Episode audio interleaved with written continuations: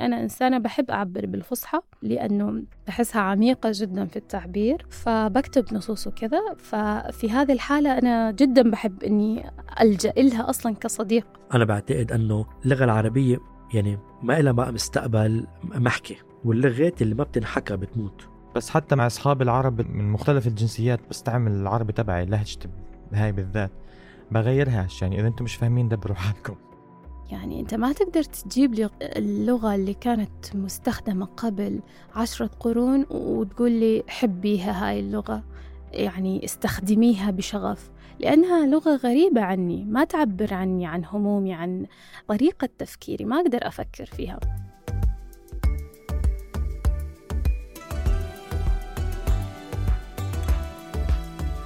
جيل بعد جيل نتوارث عالم ليس لنا. وبدون أي مقدمات يصبح لنا. وبغمضة عين بينتهي دورنا. ومنورثه للجيل التالي فيصبح له بكل ما فيه من أزمات وفرص كمان.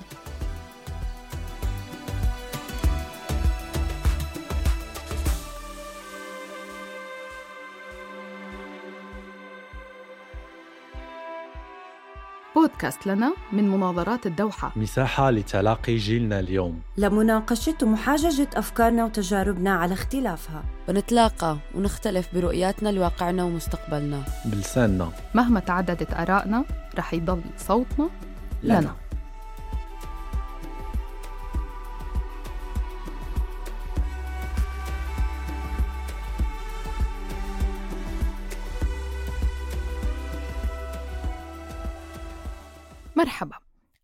أوجي وبقدم لكم بودكاست لنا من مناظرات الدوحة. اللغة وسيلة للتفكير والتعبير والتواصل بين البشر. يفترض أنها تواكب أفكارنا وهواجسنا ومشاكلنا وأحلامنا. بحلقة اليوم منحاول نتناقش باللغة اللي منحكيها اللغة اللي منفكر فيها واللي مننطق فيها اللغة اللي منحب فيها ومنغضب فيها واللي كمان بتتسرب إلى لا وعينا ومنحلم فيها. هي اللغة اللي منشوف العالم من خلالها. لو كل نقطة ذكرتها خلتكم تفكروا بلغة أو لهجة مختلفة وصلتوا على المحل الصح لأنه اليوم لنا تساؤلات كثيرة حول اللهجة واللغة وما بينهما. الأمم المتحدة بتقدر إنه في أكثر من 400 مليون ناطق باللغة العربية بشكل يومي. عم نحكي عن نسبة لا تتعدى 6% من سكان العالم. أكثر من نصفهم بيعرفوها كلغة أولى والباقيين تعلموها كلغة تانية. وهالشي بخليها واحدة من أكثر عشر لغات منتشرة بالعالم وبتسبق لغات مثل الفرنسية والألمانية من حيث عدد المتحدثين. ومع هيك في نظرة متشائمة لوضع اللغة العربية. كتار بيشوفوها في حالة تدهور بل حتى إلى اندثار مثل ضيفنا روجي أبو أنطون. اللغة العربية الفصحى منا محكية بولا بلد. مدونة والإنتاج فيها إنتاج بالإجمال هو إنتاج أدبي. يعني اليوم الإنتاج العلمي باللغة العربية كتير عم بيواجه صعوبات لأنه ما عم يقدر يواكب هالتطور اللي عم بيصير بالعالم. أنا بعتقد أنه اللغة العربية يعني ما لها مستقبل محكي واللغات اللي ما بتنحكى بتموت. حذرتكم إن نظرة تشاؤمية أو يمكن واقعية بالنسبة لروجيه؟ طبعا ملايين الناطقين باللغة العربية ما بيحكوا نفس العربي بالضبط. يعني حتما هذا الرقم الضخم بيشمل اللغة العربية الفصيحة لكن أيضا كل اللهجات العربية المحكية. طب نحن بنحكي لغة عربية أو عربي؟ هل هذا العنصر الثقافي بيجمعنا أو بالحقيقة بيفرقنا؟ آه، أول شيء زي ما قلنا نرجع إنه اللغة العربية الفصحى هي اللي بتجمعنا. ضيفتنا خديجة الصلابي باحثة لغوية عربية مقيمة بالدوحة حدثتنا عن الفرق بين استخدام المستوى الفصيح والمستوى العامي للغة. ما نفاضل بين المستوى الفصيح والمستوى العامي. ليش؟ لأنه كل واحد له وظيفته ومقامه. إحنا في حياتنا اليومية نستخدم المستوى العامي يعني نستخدم اللهجة العامية. ولكن الفصحى هي وظيفتها إن هي تنقل تراث والتاريخ نحو المستقبل. ووظيفتها إن هي تقدر توصل صوتك أنت كإنسان في المشرق العربي لكل الدول العربية الأخرى. أنت في المغرب العربي لكل الدول العربية الأخرى. لو نحن عم نستخدم نسختين أو مستويين من اللغة العربية كل يوم يعني لهجتنا المحكية هي فرع من اللغة العربية مين اللي سبق التاني؟ حاسة كأنه السؤال الأزلي تبع البيضة والدجاجة. ليش إحنا ما نعتبر اللهجات من اللغة العربية؟ طيب أول شيء في عندنا إنه اللهجات عبارة عن يعني خليط من الفصحى وكمان ممكن تدخل فيها لغات مختلفة إنجليزية أو فرنسية بعضها معرب وبعضها زي ما هو. يعني إلى اليوم إحنا نقول okay زي ما هي. يعني غالبا كلنا بنستخدم كلمة okay مثلا آه، وهي ضمن اللهجة. صارت ضمن اللهجة. يعني لما نتكلمها ما نكون واعيين إحنا قاعدين نستخدم كلمة إنجليزية. هاي النقطة الأولى. النقطة الثانية ليش إحنا يعني ما بنلجأ للعامية في وسائل الإعلام أو في البحث العلمي؟ يعني أنا أسألك لو أنت كتبتي بحث باللهجة الفلسطينية كم شخص من تونس ممكن يقرأ البحث ويكون مهتم إنه هو يقرأه؟ أو كم شخص من لبنان حيقرأه أو كم شخص مثلا من المغرب. آه، خلينا نقول إنه أنا شايفة إنه مثلا اللهجات العربية المشرق العربي ممكن أنا أقسمه إلى أقاليم اللي هو المشرق العربي مع بعضهم المغرب العربي مع بعضهم والخليج مع بعضهم. فلو أحد مثلا كتب بحث باللهجة الخليجية كم شخص من المغرب العربي حيقرأ هذا البحث؟ كم شخص من المشرق حيقرأ هذا البحث وحيكون مهتم إنه هو يفهم الشيء أصلا حيقدر إنه يفهمها. وكمان مدى استيعاب اللهجات للمصطلحات العلمية. وأعتقد هذا الشيء مش موجود بس عندنا موجود حتى عند الأجانب يعني واللغات الأخرى. يعني أوكي إحنا مثلا نعرف اللكنة الأجنبية اللي هي العامية مثلا الأمريكية العامية. الأبحاث تكتب بلغة إنجليزية رصينة لغة آه، فصحى. لكن الفروقات بين العامة والمحكي بالعربي وبين المحكي بكل الدول والأقاليم اللي ذكرتها خديجة مش قليلة. نختلف مثلا بتراكيب الجمل بالمصطلحات والتعابير والقاموس كله. مخارج الحروف أيضا تختلف وإيقاع الكلام وشخصيته حتى. من هون بدأ مشوار روجيه بإعادة التفكير بلغته الأم. نحن بلبنان عندك قسم كتير كبير بيعتبر هو العربي هي لغته الأم. وهذا concept غلط. لغتك الأم هي اللغة يلي أمك بتعلمك إياها بالبيت. أمك ما بتعلمك تقولي أريد أن أذهب إلى الحمام. بتقلك فوتي على الحمام أو إلى المرحاض إذا بدنا نحكي نحو 100% يعني بالمدارس بلبنان بيعلمونا إنه هي لغة وحدة. بس كان دائما شغلة هي معينة تلفت لي نظري آه، لما نقول إيه بالبيت آه، يقولوا لنا أهلا. لا بقولوا نعم للاحترام. ما كنت أفهم ليش نحن وصغار. بس بس على كبر بس لما خاصة لما الواحد يسافر مثلا أنا جيت على إيرلندا أنا عايش هون. بتشوفي قد إيه العالم هون بيهتموا بلغتهم جايلك ومع إنه كل الشعب بيحكي إنجليزي. آه نفس الشيء مثلا بإسبانيا بكتالونيا نفس الشيء بكل البلاد اللي آه عندها شوي ايدنتيتي بدها تميزها عن محيطها. هون بلشت شوف انه شو الفرق بين اللبناني والعربي. دائما كنت أقول أنا اللبناني هو لغة آه، بس ولا مرة اهتميت شوف شو الفرق بينه وبين العربي إلا تقريبا من شي ثلاث أربع سنين لما بلشت أشتغل على الموضوع. بوقتها روجيه أسس مع مجموعة من الشباب جمعية مرحبا.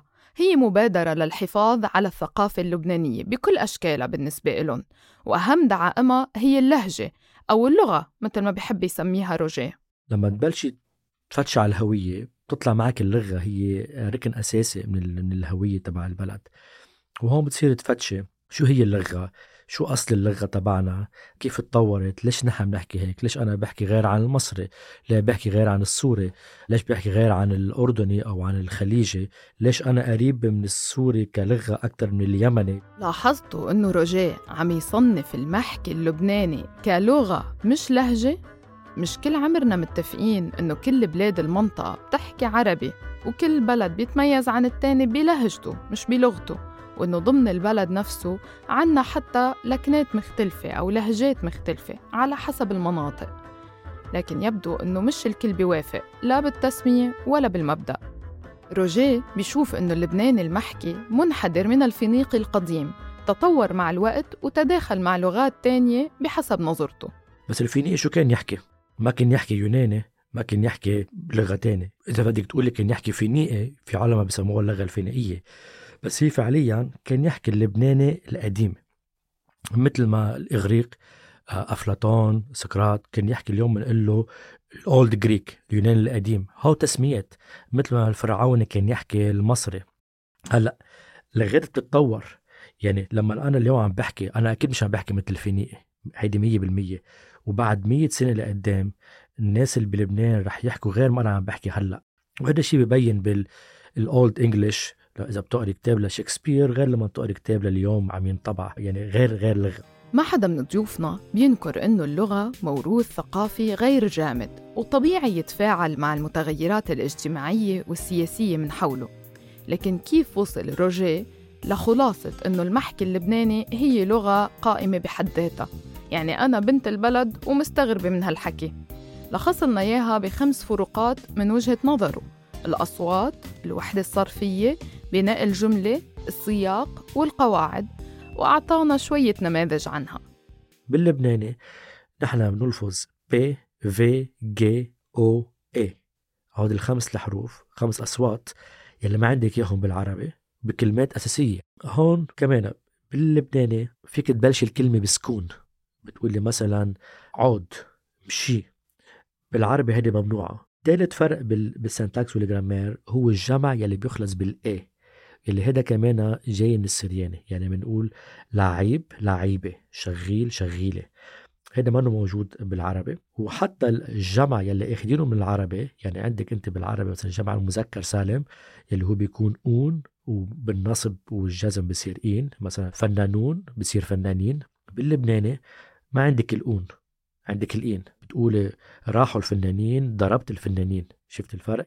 ليدعم فكرته أكثر روجيه بيشبه الفروقات بين اللهجات العربية أو اللغات مثل ما بيسميها بالفروقات بين بعض اللغات الأوروبية واللي انفصلت مع الوقت. كمان بحب أعطي أنا دائما إكزامبل عن تشيكوسلوفاكيا. تشيكوسلوفاكيا هي قبل ما تنقسم كان في لغة تشيكوسلوفاكية. لما انقسمت بين تشيكيا وبسلوفاكيا يعني تشيكيا سموا لغتهم تشيكية وسلوفاكيا سمت لغتهم سلوفاكية وهن 99% نفس اللغة. كل بلد لأنه هيك العالم بيتطوروا طيب أنا كنت عارفة ومدركة لهي الفروقات بس عن جد هل في توتر حقيقي بين الفصحى العربية والعامية بدل ما يكون بينهم تبادل وتفاعل؟ والله أنت جيتي على الوجع. أول شيء لازم نعرف إنه أصلا الصراع بين العامية والفصحى ما كان واضح في القرون الماضية لكن مين أشعله؟ أشعلوا المستشرقين في أواخر القرن التاسع عشر. بعدين جاء الاستعمار. طبعا أكيد في بعض الدعوات العربية كمان اللي كانت إنه يلا نكتب بالعامية ونستغني عن الفصحى وكذا. بعدين جاء الاستعمار اللي دخل لنا اللغات الأجنبية لأن اللغة هي عبارة عن وعاء ثقافي. أنا لما أتكلم باللغة الإنجليزية أنا أعبر عن أفكار أجنبية برؤية أجنبية. أنا أعتقد أنه للأسف في زمننا في كثير من الناس يعتقدون أنك مثلا في المشرق العربي إذا أنت تكلمت باللغة الإنجليزية في بعض الدول العربية فأنت تنتمي إلى طبقة اجتماعية أو تعليمية معينة. أرفع شوي. أو هكذا يتوهم البعض يعني. مثلا في المغرب العربي إذا تكلمت باللغة الفرنسية فأنت يعني متعلم برا يعني مع أنها صارت الآن في التعليم عندهم يعني هم بيتعلموها في المدارس المحلية. لكن كمان إذا خلصت دراسة وأنجزت وأخذت ماجستير بالفرنسية ومدري إيش فللأسف عندنا هاي العقدة عقدة عقدة النقص تجاه المستعمر إنه هو أفضل لغته. الغزو الثقافي حاضر بكلام روجيه ولو إنه مش متفق تماما مع موقف خديجة. بالنسبة له التحول اللغوي مش تفصيل عابر إنما بيعبر عن أزمة هوية محلية. ليه اللبناني بخطر؟ لأنه في هجمة ثقافية عم بتصير علينا. عم بتحط بعقول العالم أنه اللبناني منه لغة. اللبناني هو عربي. بتشوفي أهل لبنان كانوا يحكوا سرياني من تقريبا 600 700 سنة قبل ما يجوا العثمانية علينا. صرنا نحكي هلأ نوعا ما مخلوط. يعني صرنا صرنا باللغة اللبنانية هي انشاء من السرياني وأخذنا كثير من العربي وأخذنا كثير من التركي. إذا ما شددنا اليوم إنه اللبناني هو لغة. إذا ما حافظنا عليها بعد خمسين سنة أو مئة سنة معقول كثير تروح هذه اللغة. تصير تندمج بشيء تاني وتبطل يلي عم نحكي نحن اليوم. فكرة روجيه بتجسد بجوهرها كون اللغة رابط قوي بين الهوية الوطنية والثقافة وبيطرحها كرم خلف من واقع فلسطيني. كرم خلف المعروف بكوكم هو مغني فلسطيني صاعد بينتج حالياً أغاني بلهجة الفلسطينيين الفلاحية الأصلية. بيحكوها الفلاحين بأغلب القرى من زمان. هي على لسان اللي تهجروا بنكبة 1948 وحملوها معهم وين ما استقروا جوا البلاد وبرا. يمكن حضورها خف بفعل التمدن وموجات اللجوء المتفرقة لكنها ما زالت متداولة وحية. محيط كرم بالداخل الفلسطيني لسه محافظين على اللهجة الفلاحية كفعل تثبيت وجود ببلده المحتل اللي عم يشهد طمس ممنهج لكل ما هو فلسطيني وفرض لأسرة إنتاجه المعرفي فلما كرم فكر ينتج كلام وموسيقى بالعربي كان أساسي له تكون بلهجته الأم الفلاحية. إنه أنا بعمل الموسيقى هاي لأنه أجا من محل حسيت فيه إنه هويتي قاعدة بتنمحى.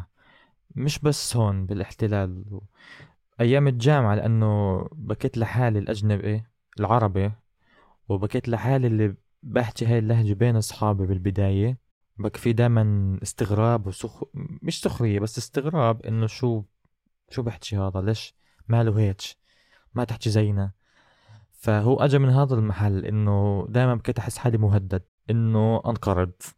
ف قلت لا بدي مش كل أنا ما قلتش يعني هو الإشي اجى لحاله بشكل طبيعي إنه صرت أتريح لما أعمل أغاني بهاي اللهجة وأنا بصير أكثر لما يعني أحس بالرضا أكثر لما أعمل أشياء فنية بهاي الهوية.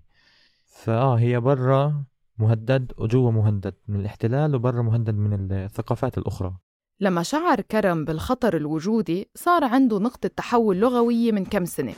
من لما كان كرم بالمدرسة انعجب بشخصية مسلسل هانا مونتانا وقرر مثلها يمشي ورا طموحه الموسيقي من الكتابة للتلحين للغناء. بالبداية كان كرم شايف كل إلهامه بالأجنبي حصراً. بعد التجربة لقى إنه الإنجليزي محدود مع إنها لغة مرتاح فيها وقرر يتجه للإنتاج العربي. أخذ كرم مسيرته الفنية نحو إنتاج أغاني بوب باللهجة الفلاحية الفلسطينية أو بالأتش مثل ما بيقول كرم وهي طريقة لفظ حرف الكاف بلهجته.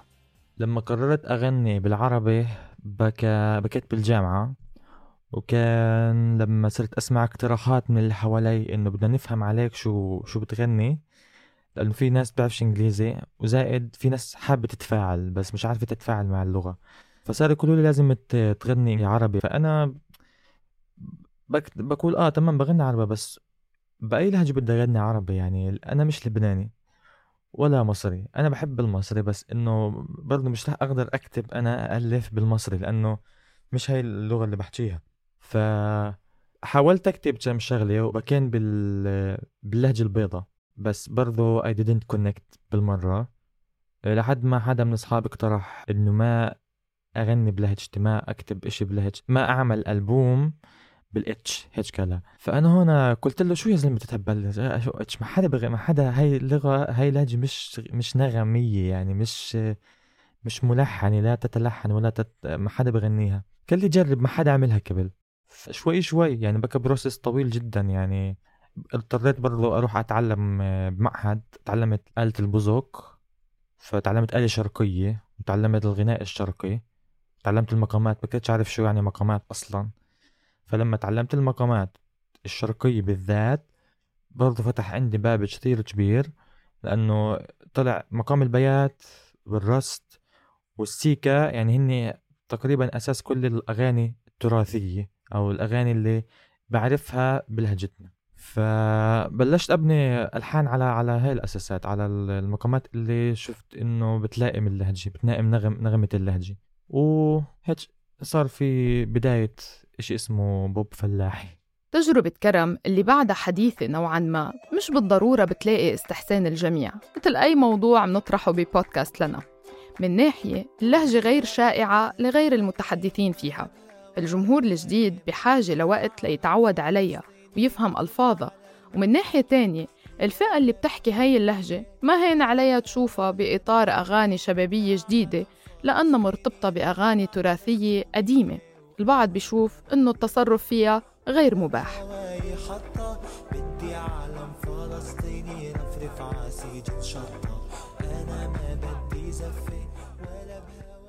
أول ما بلشت أغني بالفلاحي التعليقات وردود الفعل اللي أجت من المحيط اللي بيحكي هاي اللهجة بكى رفض يعني رفض قاطع.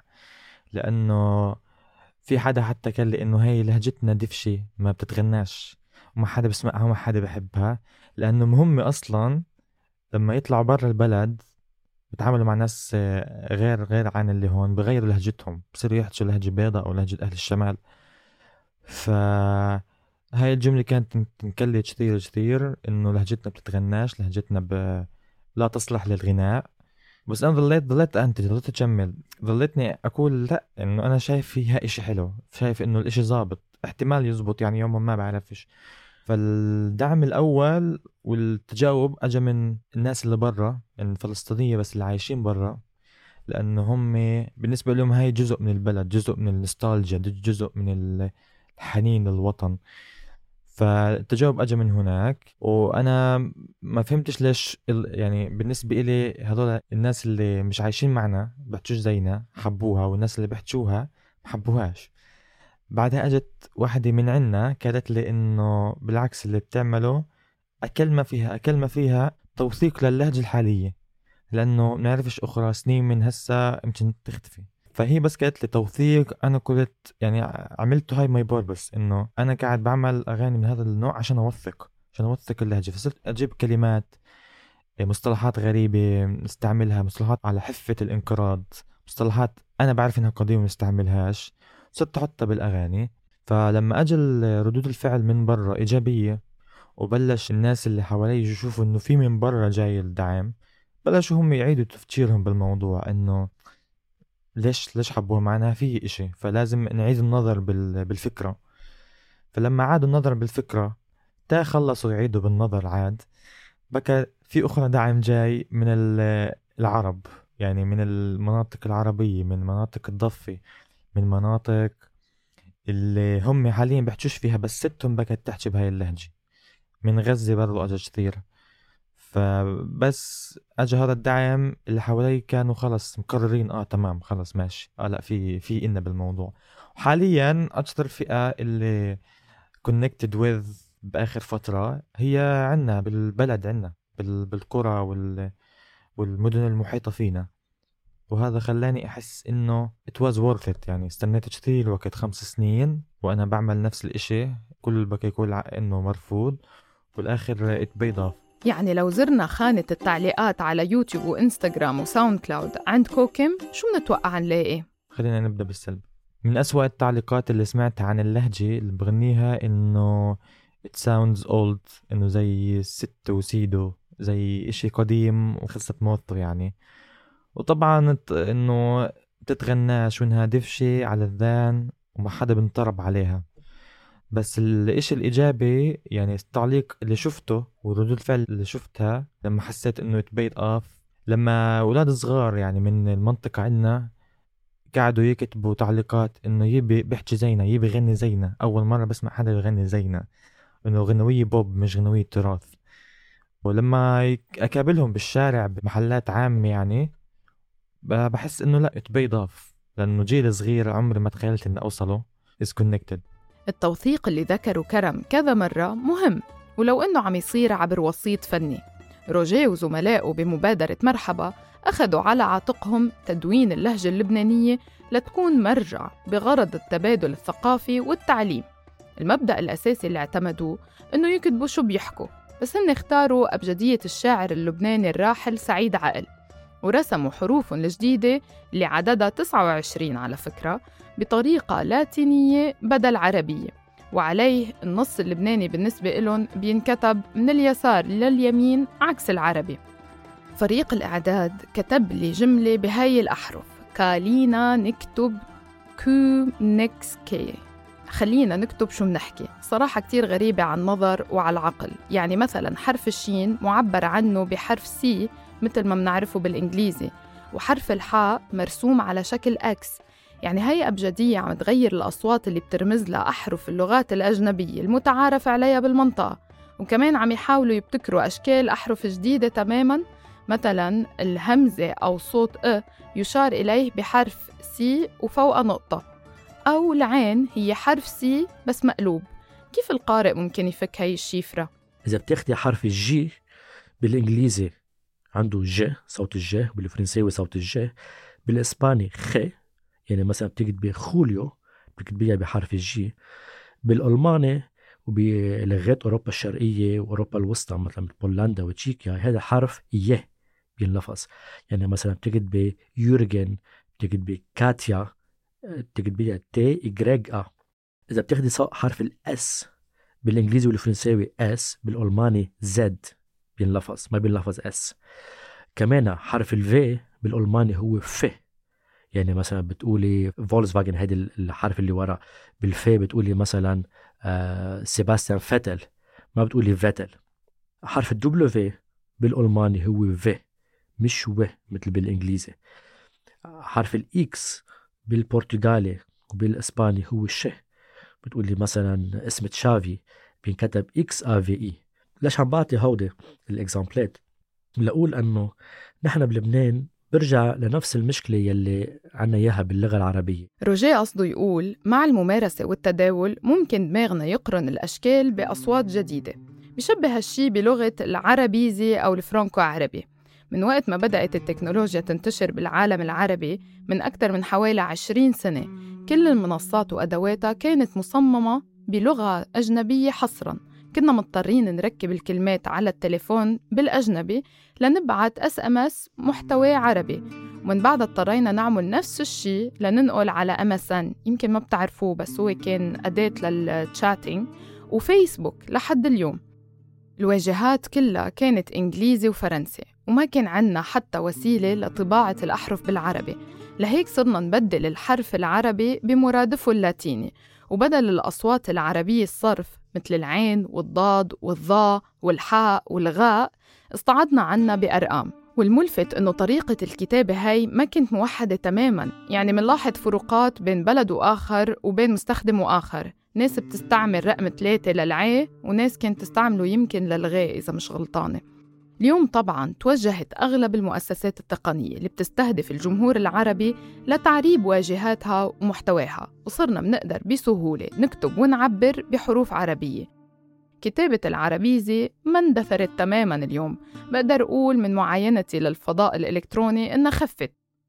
على كل ضيفينا التانيين بأيدوا تدوين اللهجات المحكية لكنهم بيختلفوا مع روجيه بالهدف. أنا مع توثيق اللهجات أكاديميا لأنه في كثير أجانب أو عرب حابين مثلا يتعلموا لهجة معينة ما فيش مرجع إلا الناس نفسهم.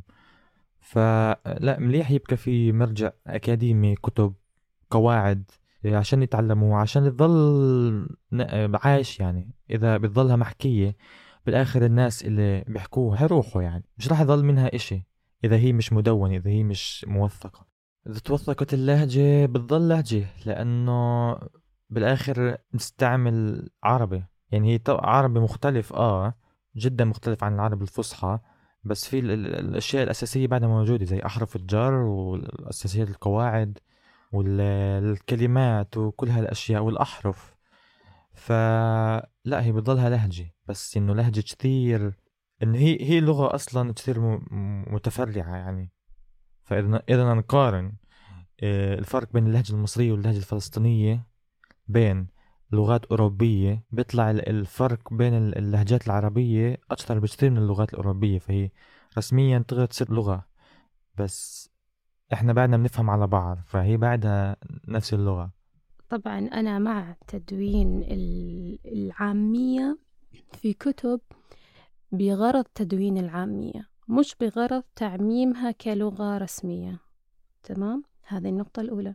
النقطة الثانية إحنا لما ندون العامية إحنا فعلا نؤرخ لجزء من تاريخ اللغة العربية. في النهاية هي العامية ابنة الفصحى. فإحنا لما نتبع أصولها إحنا قاعدين من باب رد المغترب إلى وطنه اللي هي العامية إلى فصحى. لازم إنها تمنح اعتبارها ولازم إن إحنا نعزز انتمائها. يعني خاصة إن إحنا نستخدمها يوميا. وجميل إنه الأجيال القادمة تعرف كيف كنا نعبر عن أفكارنا وهمومنا و... و... وكيف كنا نعيش مناسباتنا. فيعني أنا مع ذلك. لكن كما أخبرتك ليس من باب اعتمادها مثلا في التعليم. لا. هنا أنا ضد ذلك. لازم نتعلم بالفصحى. تبقى العامية في سياقها الذي أصلا نشأت لأجله اللي هو التواصل اليومي واللي هو حياتنا اليومية. وتدوينها هو من باب تدوين تاريخنا إحنا وتاريخ لغتنا. من باب رد المغترب إلى وطنه خديجة عم توصف الحالة اللي وصلت لها اللغة العربية لحد الاغتراب. إف ليه وصلنا لهي الدرجة من التشتت اللغوي والثقافي؟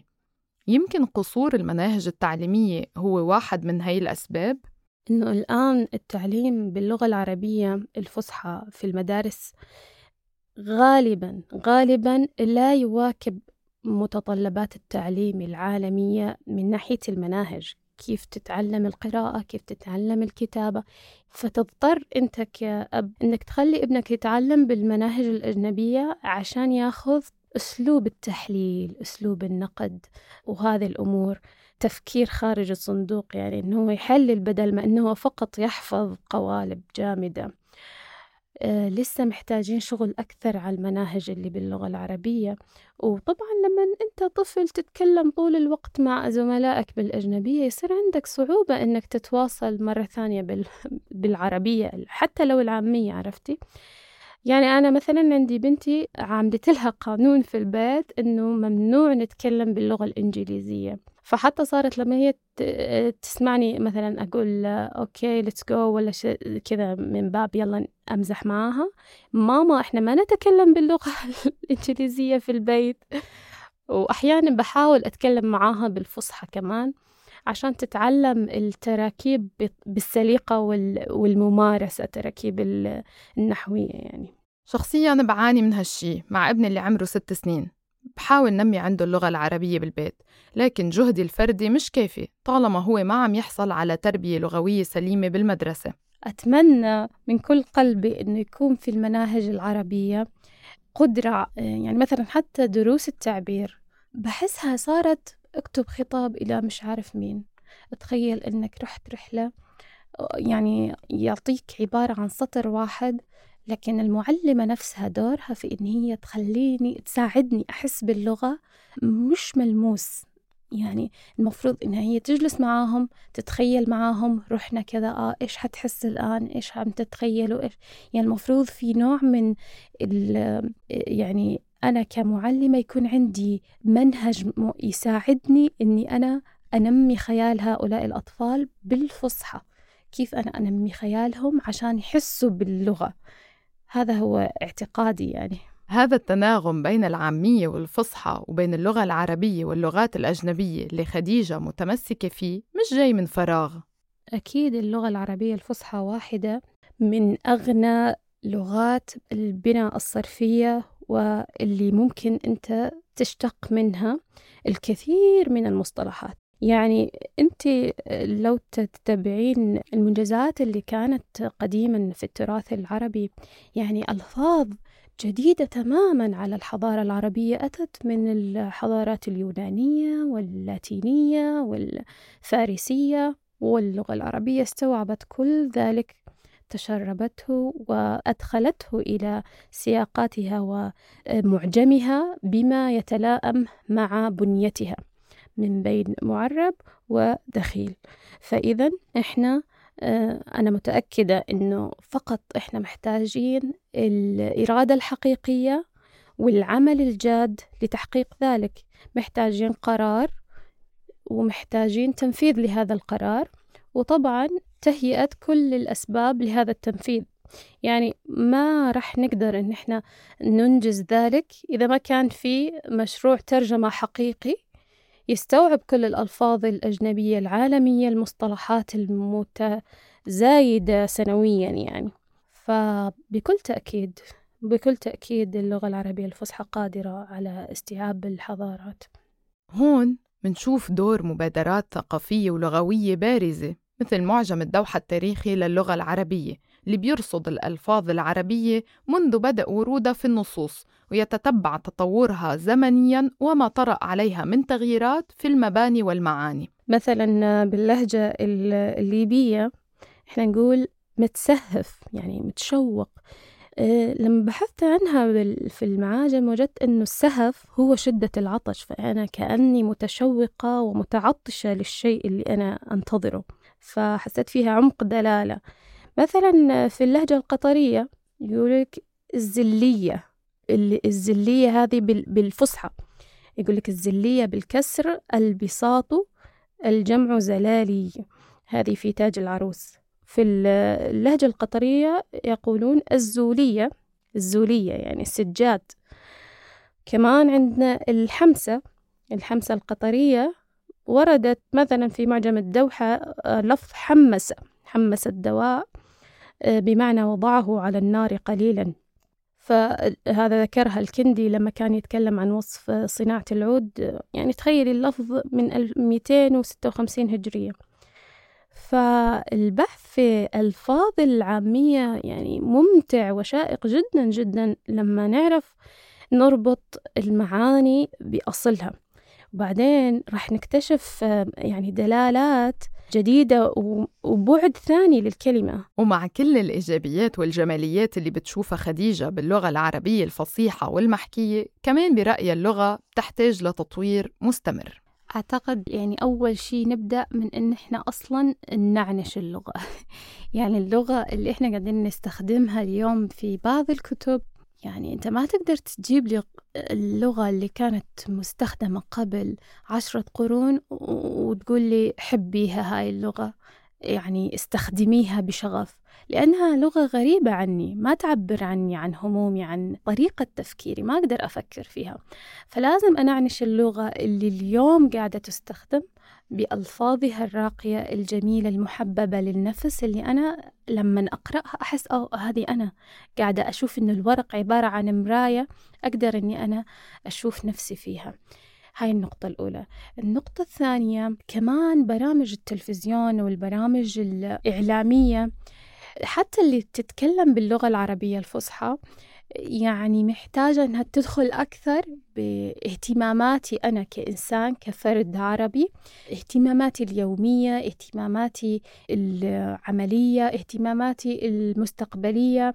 وكمان يعني أنا بحس إنه مثلا بنتي مهم جدا إني أحسسها جمال اللغة اللغة العربية ميزتها قدرتها على إنك أنت تتخيل فيها أكثر من اللغة الأجنبية مثلا.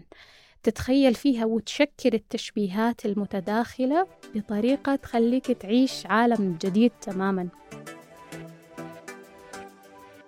أنا أتكلم الفصحى العربية والعامية اللبنانية وما بينهما. كلاهما جميل ولكل سياقه. كنت معودة كل مواد شغلي تكون بالفصحى حصراً. وقت بدأنا إنتاج بودكاست لنا اللي بتغلب فيه اللهجة العامية ارتبكت شوي وبعدني صراحة بعيد كتير بالتسجيل لأقلب بين الفصحى والعامة. يقال إنه محتوى البودكاست أقرب للمستمع بالعامية بدل الفصحى اللي قد تعطي البعض انطباع التكلف.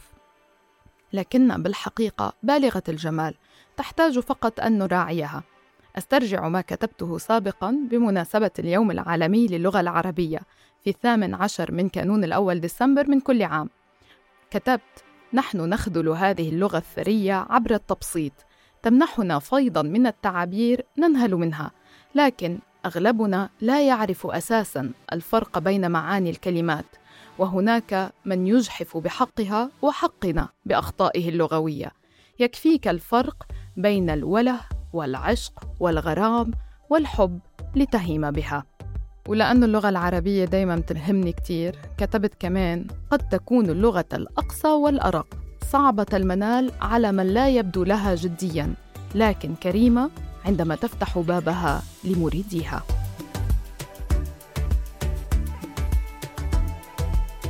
لو وصلتوا لنهاية الحلقة بشكر حسن إصغائكم. الآن حان دوركم لتشاركونا أفكاركم ومشاعركم تجاه اللغة. كيف بتشوفوا العلاقة بين اللغة العربية وبين اللهجات اللي بتحكوها ببلدكم؟ أي طريقة تعبير بتشبهكم أكثر؟ هل ممكن فعلا لغتنا تندثر بالمستقبل؟ تواصلوا معنا عبر حسابي a k وصفحة فريق مناظرات الدوحة عبر @دوحة debates a d o h a d e b a t e s a r على انستغرام وتويتر وفيسبوك أنا روعة أوجي وهيدا بودكاست لنا من مناظرات الدوحة بالتعاون مع صوت. الحلقة من إنتاج رنا داوود وتصميم الصوت حسام علي. موسيقى البرنامج من تأليف استوديوهات كتارا. مناظرات الدوحة هي إنتاج من مؤسسة قطر والمنتجين المنفذين هم جيفت ويكس وأمجد عطلة وجيجر مهتا. وشكر خاص لسمية الكبسي ومحمد طه. اشتركوا بلنا على تطبيق البودكاست المفضل عندكم وما تنسوا تقيموا البرنامج على Apple Podcasts و Castbox انتظرونا بحلقات جديدة لنا.